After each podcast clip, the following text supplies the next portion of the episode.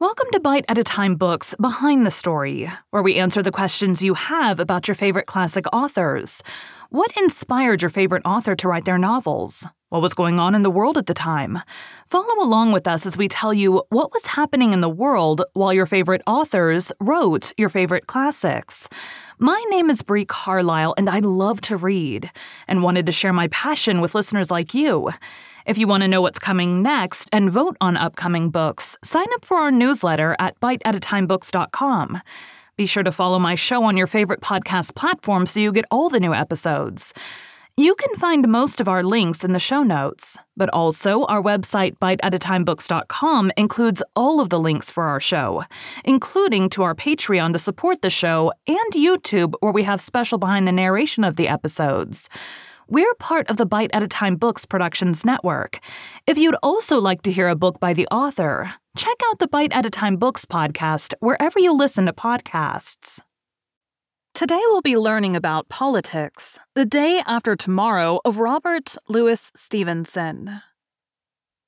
During his college years, Stevenson briefly identified himself as a red hot socialist but already by age 26, he was writing of looking back on his time with something like regret. Now, I know that in thus turning conservative with years, I'm going through the normal cycle of change and traveling in the common orbit of men's opinions. His cousin and biographer, Sir Graham Balfour, claimed that Stevenson probably throughout life would, if compelled to vote, have always supported the conservative candidate. In 1866, then 15 year old Stevenson did vote for Benjamin Disraeli, the Tory Democrat and future Conservative Prime Minister of the United Kingdom, for the Lord Rectorship of the University of Edinburgh. But this was against a markedly illiberal challenger, the historian Thomas Carlyle. Carlyle was notorious for his anti democratic and pro slavery views. In The Day After Tomorrow, appearing in the Contemporary Review, April 1887, Stevenson suggested we are all becoming socialists without knowing it. Legislation grows authoritative, grows philanthropical, bristles with new duties and new penalties, and casts a spawn of inspectors who now begin, notebook in hand, to darken the face of England. He's referring to the steady growth in social legislation in Britain since the first of the conservative sponsored Factory Acts, which in 1833 established a professional factory inspectorate. Stevenson cautioned that this new wagon load of laws points to a future in which our grandchildren might taste the pleasures of existence in something far liker an ant heap than any previous human polity. Yet, in reproducing the essay, his latter day libertarian admirers omit his express understanding for the abandonment of Whiggish classical liberal notions of laissez faire. Liberty, Stevenson wrote, has served us a long while, but like all other virtues, she has taken wages. Liberty has dutifully served mammon, so that many things we were accustomed to admire as the benefits of freedom in common to all were truly benefits of wealth, and took their value from our neighbor's poverty. Freedom to be desirable involves kindness, wisdom, and all the virtues of the free.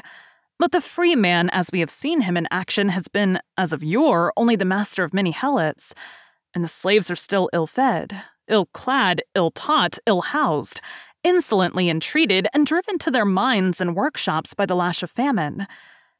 In January 1888, aged 37, in response to American press coverage of the land war in Ireland, Stevenson penned a political essay, rejected by Scribner's magazine, and never published in his lifetime, that advanced a broadly conservative theme the necessity of staying internal violence by rigid law.